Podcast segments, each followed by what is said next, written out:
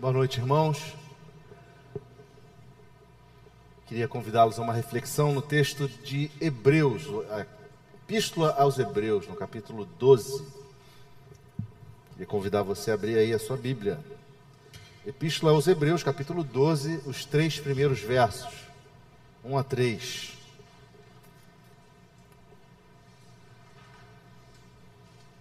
Hebreus 12, 1 a 3.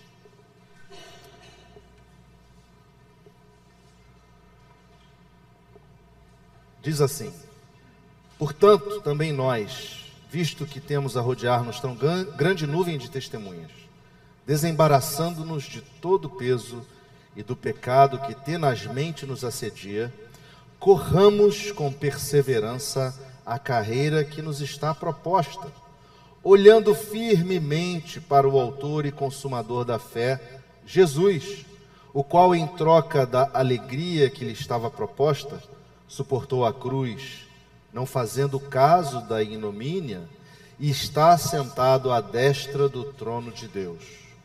Considerai, pois, atentamente aquele que suportou tamanha oposição dos pecadores contra si mesmo, para que não vos fatigueis, desmaiando em vossa alma. Palavra do Senhor, vamos ter uma palavra de oração. Deus, obrigado, Deus, por essa esse momento de reflexão na tua palavra, momento de aprendizado, momento em que o Senhor ministra aos nossos corações a tua vontade. Nós queremos orar pedindo que todos nós estejamos aqui, Senhor, com os nossos com as nossas mentes e corações cativos a Cristo. Que possamos, ó Deus, ser edificados, possamos ser alimentados e possamos sair deste encontro mais fortalecidos mais perto de Ti, mais crentes. Deus, fortalece a nossa fé, abençoa-nos, dirige-nos, é o que pedimos assim, em nome de Jesus. Amém. Meus irmãos, eu quero mostrar para vocês um filme, talvez não tenha áudio, mas vamos lá. Só para começar a nossa ilustração da noite, a nossa meditação. Esse filme é conhecido de muitos de nós aqui. Né? Essa aí é a Olimpíada de Los Angeles, 1984. Primeira Olimpíada que foi aberta às mulheres. E onde a maratona, na verdade, foi aberta às mulheres. E nessa Olimpíada participou a suíça Gabriele Andersen, que é essa pessoa que esse vídeo né, mostra. E foi uma participação assim bem peculiar, porque a persistência da Suíça Gabriele Andersen emocionou o mundo em 1984. É Ela entrou no estádio completamente desfigurada pelo esforço e o calor. No percurso, sentiu uma forte cãibra na perna esquerda. A instrutora de esqui de 39 anos mal conseguia equilibrar o corpo. Os organizadores queriam que ela desistisse e recebesse ajuda médica.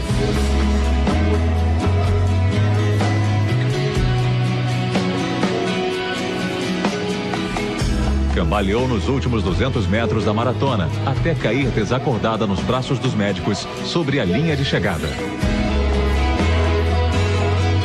Ela não venceu a prova, mas foi mais aplaudida que a medalhista de ouro, Joan Bennett. Ela completamente colapsada. Ela estava sofrendo com cãibras incontroláveis e ela não conseguia chegar à linha de chegada.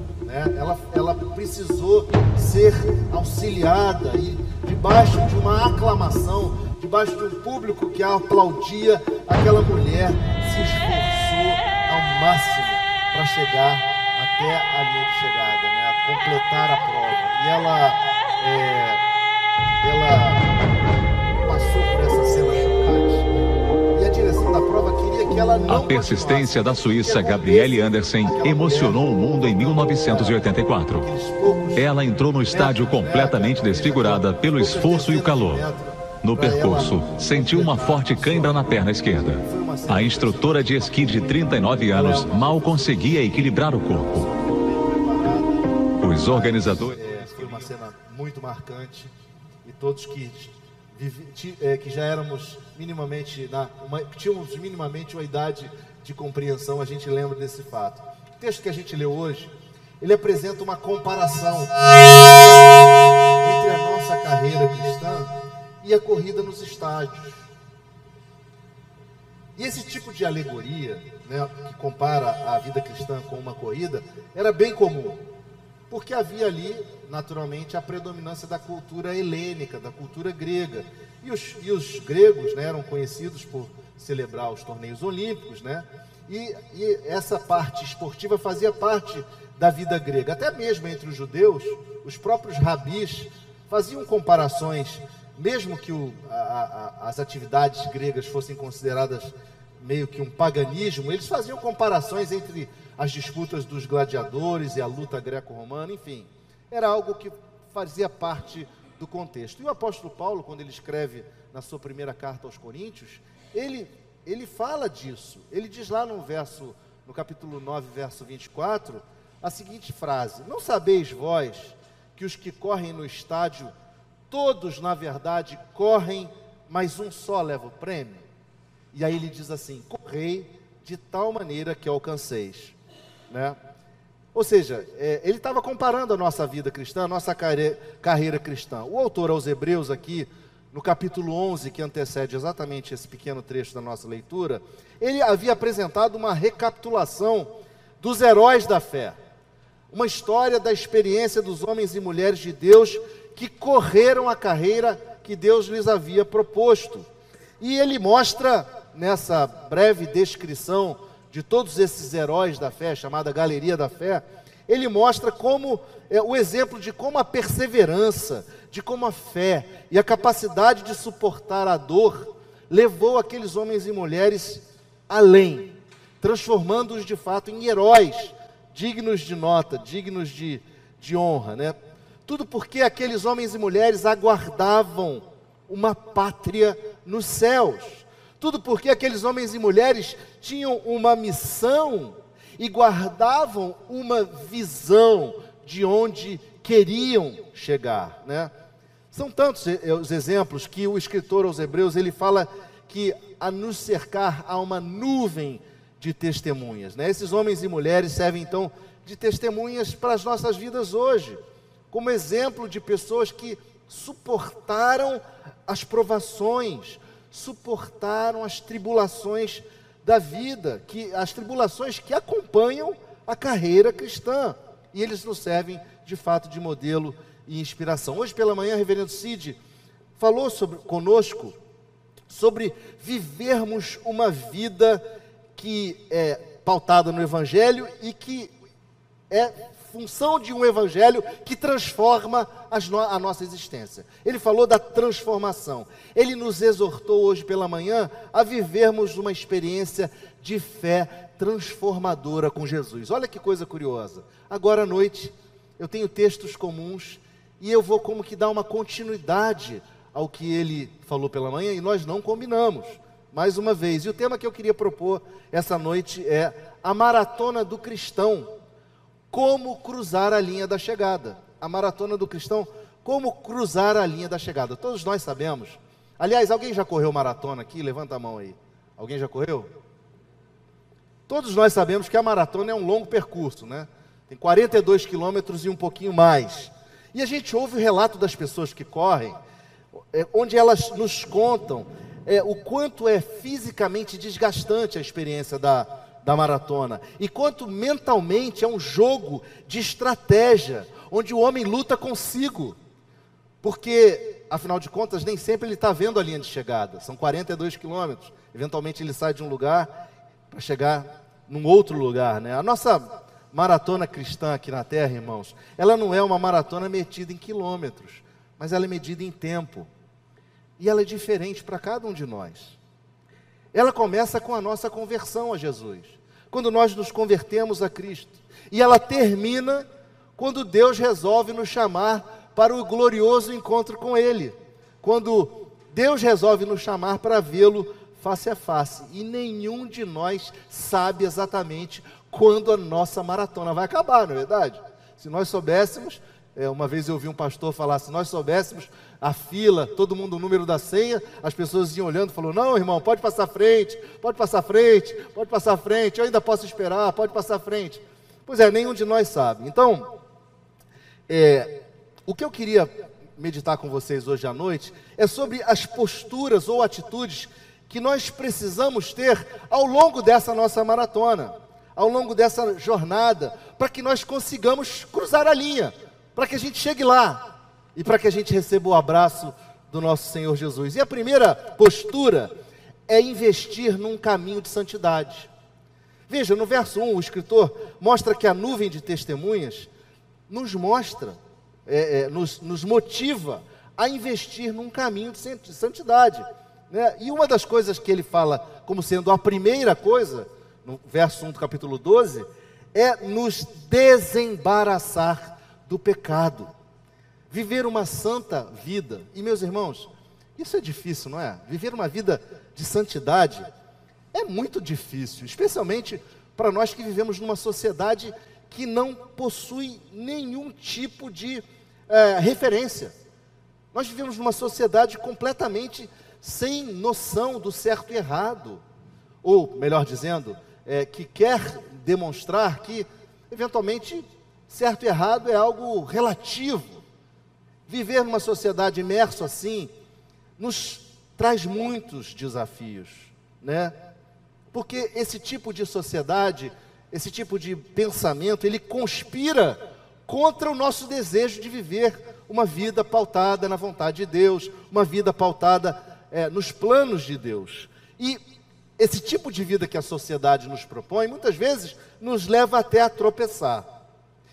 Existe um grande, um dos grandes puritanos do século XVI, chamado John Owen. Ele escreveu uma coisa tão atual. Olha só o que ele escreve, escreveu no século XVI, tá? Olha o que ele escreve. Mortifique o pecado.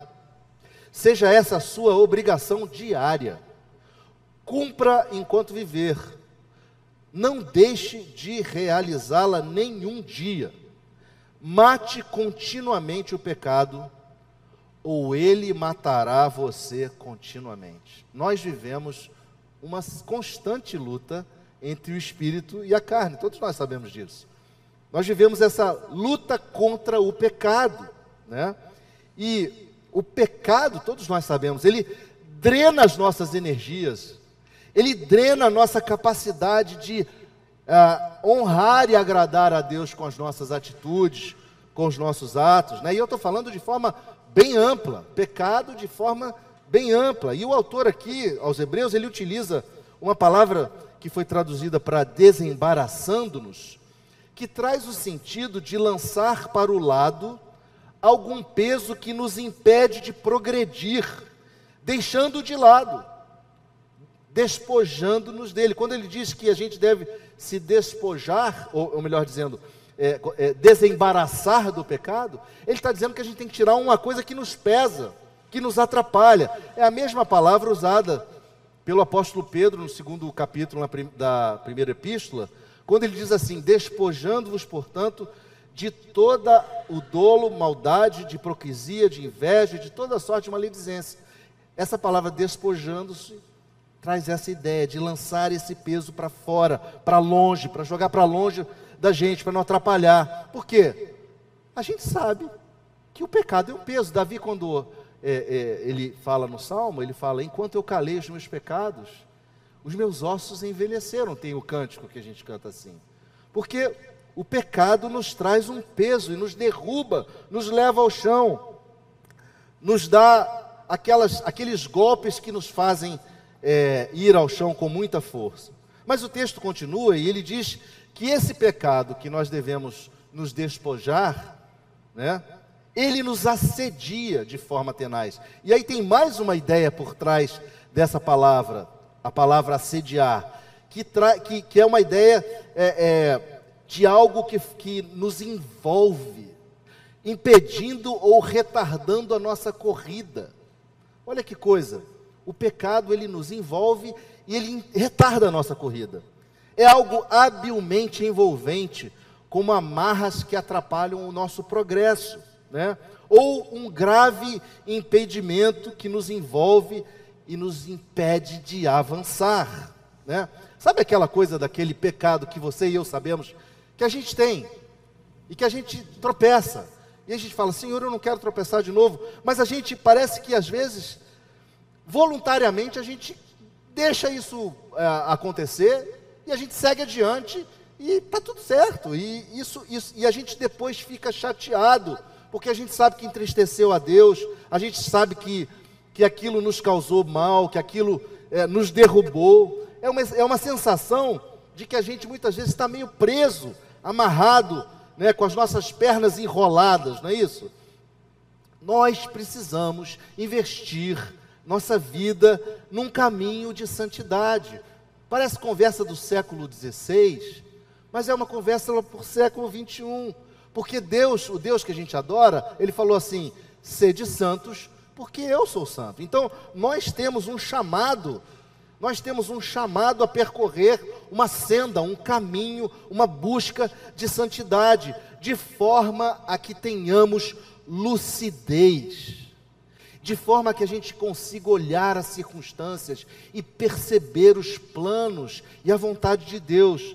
Vejam que a exortação de Jesus, através é, do evangelista Lucas, lá no capítulo 21, é uma, é uma ilustração que mostra o quanto a gente pode ficar digamos assim, é, cego por conta é, do pecado. Ele diz assim: acautelai-vos por vós mesmos, para que nunca vos suceda que o coração fique sobrecarregado com as consequências da orgia, da embriaguez e das preocupações deste mundo. E para que aquele dia não venha sobre vós repentinamente como um laço. Olha que interessante. Você pode falar assim: ah, eu não, eu não tenho problema, eu não participo em orgia, louvado seja Deus, né? Eu não tenho problema com bebida, eu não fico bêbado, louvado seja Deus. Mas a gente se preocupa. A gente se preocupa, a gente fica ansioso. Eu fico ansioso. Isso muitas vezes nos faz pecar. Porque na verdade acaba sendo a demonstração do resultado daquilo que eu acredito, ora pois. Se eu creio num Deus de milagres, se eu creio num Deus que continua sendo bom, mesmo que as circunstâncias não favoreçam, ele continua sendo bom e ele vai me levar a bom termo.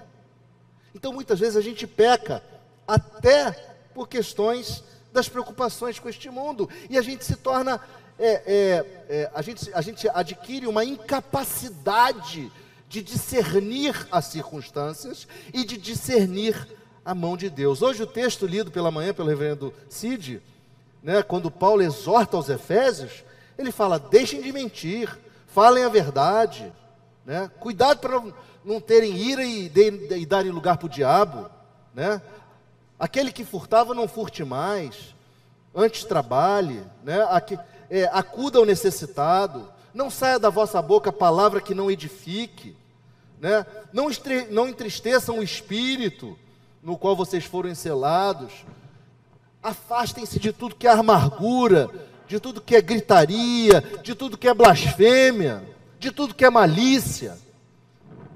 Meus irmãos, a palavra de Deus nos exorta, antes, o mesmo trecho aos Efésios, sede uns para com os outros benignos, compassivos, perdoando-vos uns aos outros como, como ele vos perdoou. E é interessante porque parece um tema recorrente. Ele escreve para a igreja, aqui para, para, para os cristãos de Éfeso. Aí ele vai, Paulo escreve para a igreja, a igreja de Colossos, os cristãos de Colossos. E ele fala a mesma coisa. Despojai-vos igualmente de tudo isso: ira, indignação, maldade, maledicência, linguagem obscena do vosso falar, não mintam uns aos outros. Parece que Parece que essas coisas, parece que esses pecados habitam o lugar comum de todo mundo que segue a Jesus Cristo. Ele escreveu para dois grupos diferentes, e tem outros textos onde você lê a mesma coisa. Nós precisamos estar atentos, precisamos investir no caminho da, da santidade, porque investir no caminho da santidade tem implicações práticas. Se eu sei que algo me leva a tropeçar, eu não caminho por essa senda. Se eu sei que, que se eu sentar numa roda de amigos que estão falando mal de tal, tal situação, e eu vou entrar e vou cair e vou cair dentro dessa roda e vou, e vou falar cada vez mais mal de alguém, eu não sento na roda. Se eu tenho problema com bebida, eu não vou sair com quem bebe. A gente precisa usar a inteligência e a, e a percepção e discernimento de que se eu sei o que, me, o que me prejudica ou vai me levar a cair, eu me mantenho afastado. Mas não basta só ah, o investimento na santidade, há uma outra postura necessária nessa maratona espiritual. E a postura é perseverança. Precisamos perseverar na carreira cristã que, que Deus nos propõe. Precisamos correr com perseverança. E essa palavra perseverança, ela traz também um significado interessante, que é a persistência corajosa, uma resistência enérgica, uma habilidade de lidar com uma dor que persiste por muito tempo. Interessante, porque a gente vai ver alguns exemplos de como aquelas pessoas sofreram e foram resistentes, né? Meus irmãos, a carreira cristã não acontece sem dor. Eu vou repetir. A carreira cristã não acontece sem dor. O escritor aos Hebreus, lá no capítulo 11, que eu fiz menção, ele conta o que, que aqueles heróis da fé passaram, ou pelo que eles passaram. Passaram pela prova dos escárnios e açoites, algemas e prisões, apedrejamento. Alguns morreram cerrados pelo meio, outros foram mortos ao fio da espada, outros passaram necessidades, outros foram afligidos e maltratados. Meus irmãos, investir na carreira cristã é aprender a suportar com perseverança as consequências da vida cristã. A vida cristã não é um mar de rosas, não é uma visão, não, não é uma proposição romântica. A vida cristã demanda de nós perseverança, demanda de nós buscar estar conectados com o nosso Senhor, aprender a lidar com a dor que resulta das perseguições e das provações. Talvez muitos de nós aqui, ou talvez a, é, todos nós, não, nunca tenhamos vivido uma perseguição daquela que ameaça a nossa, a, a, a nossa segurança física pelo, pelo fato de sermos cristãos. Mas era muito comum no relato da Bíblia nessa época. E é muito comum hoje. Em muitos lugares do mundo, pessoas morrem porque dizem que creem no Messias chamado Cristo. Tão simples quanto isso. E a gente não sabe muito bem o que é isso. Mas nós precisamos aprender. Nós precisamos deixar que se crie sobre nós uma casca grossa nos nossos ombros, capaz de resistir às pancadas. A vida cristã exige de nós esta qualidade. E eu vou usar uma expressão aqui. A gente não pode ser crente Nutella. A gente não pode ser crente Nutella, que quando passa por um aperto, fica cheio de mimimi. Ah, porque Deus me esqueceu, ah, porque Deus não olha as minhas necessidades, ah, porque ninguém me ama. Não.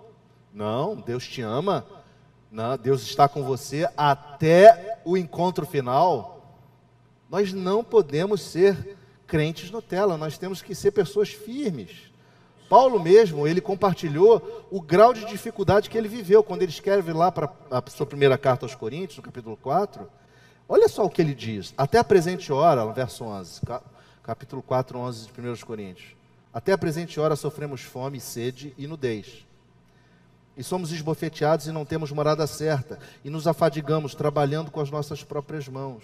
Quando somos injuriados, bendizemos. Quando perseguidos, suportamos. Quando caluniados, procuramos conciliação. Até agora, temos chegado a ser considerado lixo do mundo, escória de todos. Mas, irmãos, nessa perseverança na carreira, Deus está conosco. Deus está nos ajudando. E veja só o próprio testemunho de Paulo. Depois que ele escreve isso, ele escreve de novo, dizendo assim: Olha, em tudo somos atribulados, porém não angustiados. Atribulados, porém não angustiados. Perplexos, mas não desanimados. Perseguidos, porém não desamparados, abatidos, porém não destruídos, levando sempre no corpo o morrer de Jesus, para que também a sua vida se manifeste em nosso corpo. Exatamente como ilustra a cena daquela maratonista Gabriele Anderson, que se deixou gastar para alcançar o fim da sua prova, suportando aquela cãibra incontrolável, aquela situação é, quase de beirar a morte, porque ela tinha um alvo, ela tinha um objetivo, ela tinha uma carreira. Nós precisamos saber que investir na carreira cristã é deixar-nos gastar pelo Evangelho. Nós precisamos estar dispostos a nos deixar gastar pelo Evangelho. E eu vou dizer uma coisa aqui. Você pode até ficar chateado e não gostar do que eu vou falar agora. Mas com todo respeito, meu irmão, minha irmã, apenas vir à igreja aos domingos não é investir na carreira cristã. Essa é uma dura realidade. Nós precisamos nos entregar, nos engajar nessa maratona. E isso pode se dar de várias formas. Isso pode se dar nos encontros também da igreja, fora daqui ou aqui, mas também no nosso serviço fora daqui. E ontem nós tivemos uma excelente oportunidade. É claro que não poderíamos deixar de mencionar, tanto o reverendo Cid mencionou de manhã no sermão, e eu menciono agora. Nós ontem tivemos a oportunidade de servir a comunidade. Nós fomos lá no Mackenzie, promovemos, a igreja promoveu uma campanha de doação de sangue ao Hemorrio, foi extremamente bem sucedida, né? E o mais importante é que dentro do contexto das pessoas que foram, nem todos podiam doar, nem todos puderam doar. Mas o, a questão é essa: eu estou junto, eu estou engajado, eu estou lá para apoiar, eu estou orando, eu estou é, é, ali para servir. Nós precisamos ter essa mentalidade de que para perseguirmos a carreira cristã é necessário a gente se deixar gastar, gente. Nós precisamos nos deixar gastar. Jesus falou lá em Marcos, no Evangelho de Marcos, capítulo 8, versos 35 a 36. Quem quiser, pois, salvar a sua vida, perdê-la-á. E quem perder a sua vida por causa de mim, o Evangelho salvá-la-á. Que, proveito, que aproveita o homem ganhar o mundo inteiro e ganhar e perder a sua vida? Paulo, quando escreve aos, aos Timóteos, ele diz: Combati o bom combate, completei a carreira, a carreira, guardei a fé. O, Paulo pronuncia essas palavras no final da sua jornada, quando já estava chegando à linha de chegada do encontro dele glorioso, onde ele receberia a, a, a coroa de justiça. Né? A, nossa, a verdadeira perseverança ela não é motivada exteriormente pela opinião pública ou pela expectativa de recompensa, mas interiormente por esse desejo de honrar a Deus com as nossas vidas. Nós não somos motivados pelo que os outros vão dizer de nós. Nós não somos motivados porque, eventualmente, a mídia é, teve um olhar sobre nós. Nós somos motivados porque há um desejo em nós de honrar ao nosso Senhor que se entregou por nós. Mas há um requisito também muito importante. E esse requisito também é usado no texto, é a palavra que foi traduzido por perseverança que na verdade também tem o sentido de paciência. Nós precisamos de paciência. Nós precisamos de paciência conosco mesmos. Nós precisamos paciência uns com os outros. Nós precisamos de paciência no próprio processo da santificação. A gente se frustra, fala, puxa, eu não podia tropeçar dessa vez, eu já aprendi tantas vezes. Mas nós precisamos ser pacientes conosco mesmos, perseverantes e pacientes. Né? Precisamos investir com perseverança na nossa é, carreira cristã, tendo paciência, tendo esperança. Irmãos, e por fim, não menos, não menos importante, precisamos desviar o nosso olhar das coisas periféricas e olhar para Jesus Cristo. Um corredor mantém os olhos fixos na linha de chegada. Mas só tem um problema. Numa maratona, você não vê a linha de chegada. No caso das Olimpíadas, as pessoas saem de um estádio, correm uma cidade e voltam para o estádio, mas ainda assim, ela demora para poder ver a linha de chegada, concordo? Imagina o que passou na cabeça da Gabriele Anderson. Ela correndo, faltavam 10 quilômetros para chegar, ela olhou o estádio lá na frente, 10 quilômetros de distância, e ela falou: Eu vou acabar, eu não vou conseguir, não vou conseguir chegar. Mas ela não estava vendo a linha de chegada no final, porque ela tinha que entrar no estádio e de fato ver a, a linha da sua chegada. Eu imagino que foi dificílimo esse processo. Né? Se nós desviarmos os nossos olhares de Jesus Cristo, nós seremos consumidos pela fatiga. As nossas almas vão desmaiar de cansaço. Sabe por quê? Porque a gente está olhando para homens e para circunstâncias. Irmãos, as circunstâncias pertencem a Deus. E os homens, eles não são o nosso alvo para ficarmos olhando para eles, porque eles nos decepcionam. Eu queria perguntar a você: você já se decepcionou com alguém na igreja? Você já se decepcionou com algum líder? Ou com um irmão ou irmã? Qual foi a sensação? A sensação é muito ruim. É uma sensação de desânimo. É uma sensação de, às vezes, de você, as suas forças se exaurirem, serem drenadas por aquele problema. O comentarista Kistemarker, ele diz é, que os participantes nós, como participantes dessa corrida, nós não temos tempo para olhar para o lado, meus irmãos. Nós não temos tempo para olhar para o lado. A, a expressão olhando firmemente, olhando firmemente, traz o sentido de desviar os olhos das outras coisas periféricas e fixá-lo em apenas uma: Jesus Cristo, o Autor e o Consumador da nossa fé. O nosso foco é Cristo, queridos. O nosso foco é servir a Cristo. O nosso foco é agradar a Cristo.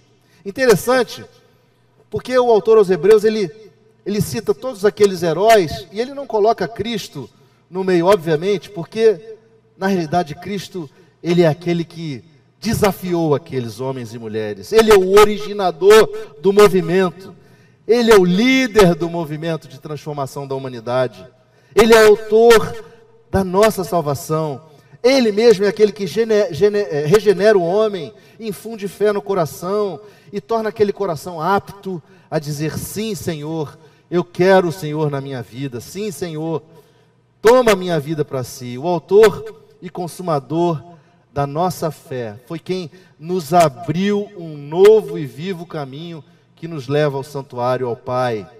Aquele que por nós suportou o sofrimento da cruz, suportou o vexame da cruz, suportou o abandono da cruz, suportou o desprezo e a morte de cruz, a fim de que você e eu pudéssemos ser comprados com o seu sangue. E ele pudesse assim fazer para pessoas de todas as tribos, todas as línguas e todas as nações. Ele é o Alfa e o Ômega, o princípio e o fim. Meus irmãos, nosso olhar precisa estar direcionado e fixo em Jesus Cristo. Não podemos desviá-lo para nenhuma proposta enganosa que nos cerca, de um mundo sem Deus. Nada de olhar para homem. Quem olha para o homem se decepciona. Quem olha para o homem desmaia a alma. Quem olha para o homem abandona a fé. Olhe para Cristo. Eu queria então concluir essa meditação lembrando da cena da Gabriela, porque claramente aquela mulher tinha uma missão, completar a maratona, ela tinha um foco, chegar de volta ao estádio e cruzar aquela linha de chegada. Meus irmãos, muitas vezes a gente precisa fazer um teste de como nós mesmos estamos compreendendo a nossa missão, a nossa jornada, desculpem. Nós precisamos colocar a nossa percepção em xeque e avaliar se de fato sabemos qual é a missão e se de fato somos movidos pela visão. Para chegarmos lá, nós precisamos dessas três coisas que eu falei. E a minha pergunta terminando: o quanto você tem investido a sua vida na santificação? O quanto você tem perseverado na carreira cristã?